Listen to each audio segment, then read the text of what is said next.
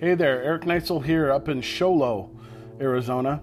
Just kind of wanted to talk about these fire restrictions that went into place on all national forest lands in Arizona.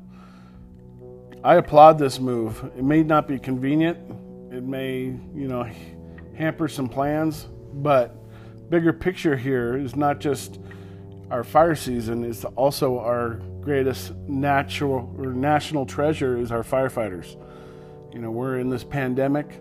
Firefighters are close together. We have hotshot crews of 22 uh, folks, a crew, three or four in an engine, and you know, coming to the aid of all these campfires or escape campfires or abandoned campfires just kind of puts all our crews at risk.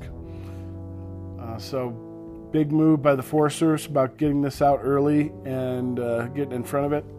Um, so, next stop is suppression. How are we going to be taking care of these fires? Well, some of the things I've been reading um, is uh, attacking these fires more aggressively as they come out via the air. We'll have more air power, it seems like, it looks like, to attack these fires.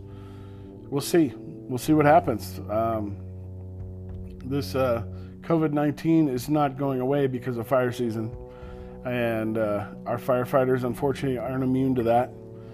It's a dangerous job. They got smoke in their lungs. They're already, you know, at risk as it is in an active fire season. Um, so anything that they can do to reduce the exposure to our firefighters is probably the best thing ever.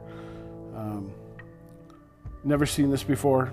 It's totally unprecedented, and uh, well, we'll see what happens. So we just need to lift our firefighters up and maybe forego a campfire or two to save some lives and suffering. I think that's the best way to do things. Um, and probably the only way we could do protect our firefighters and the public. So, um, those are my thoughts. I hope I was clear enough.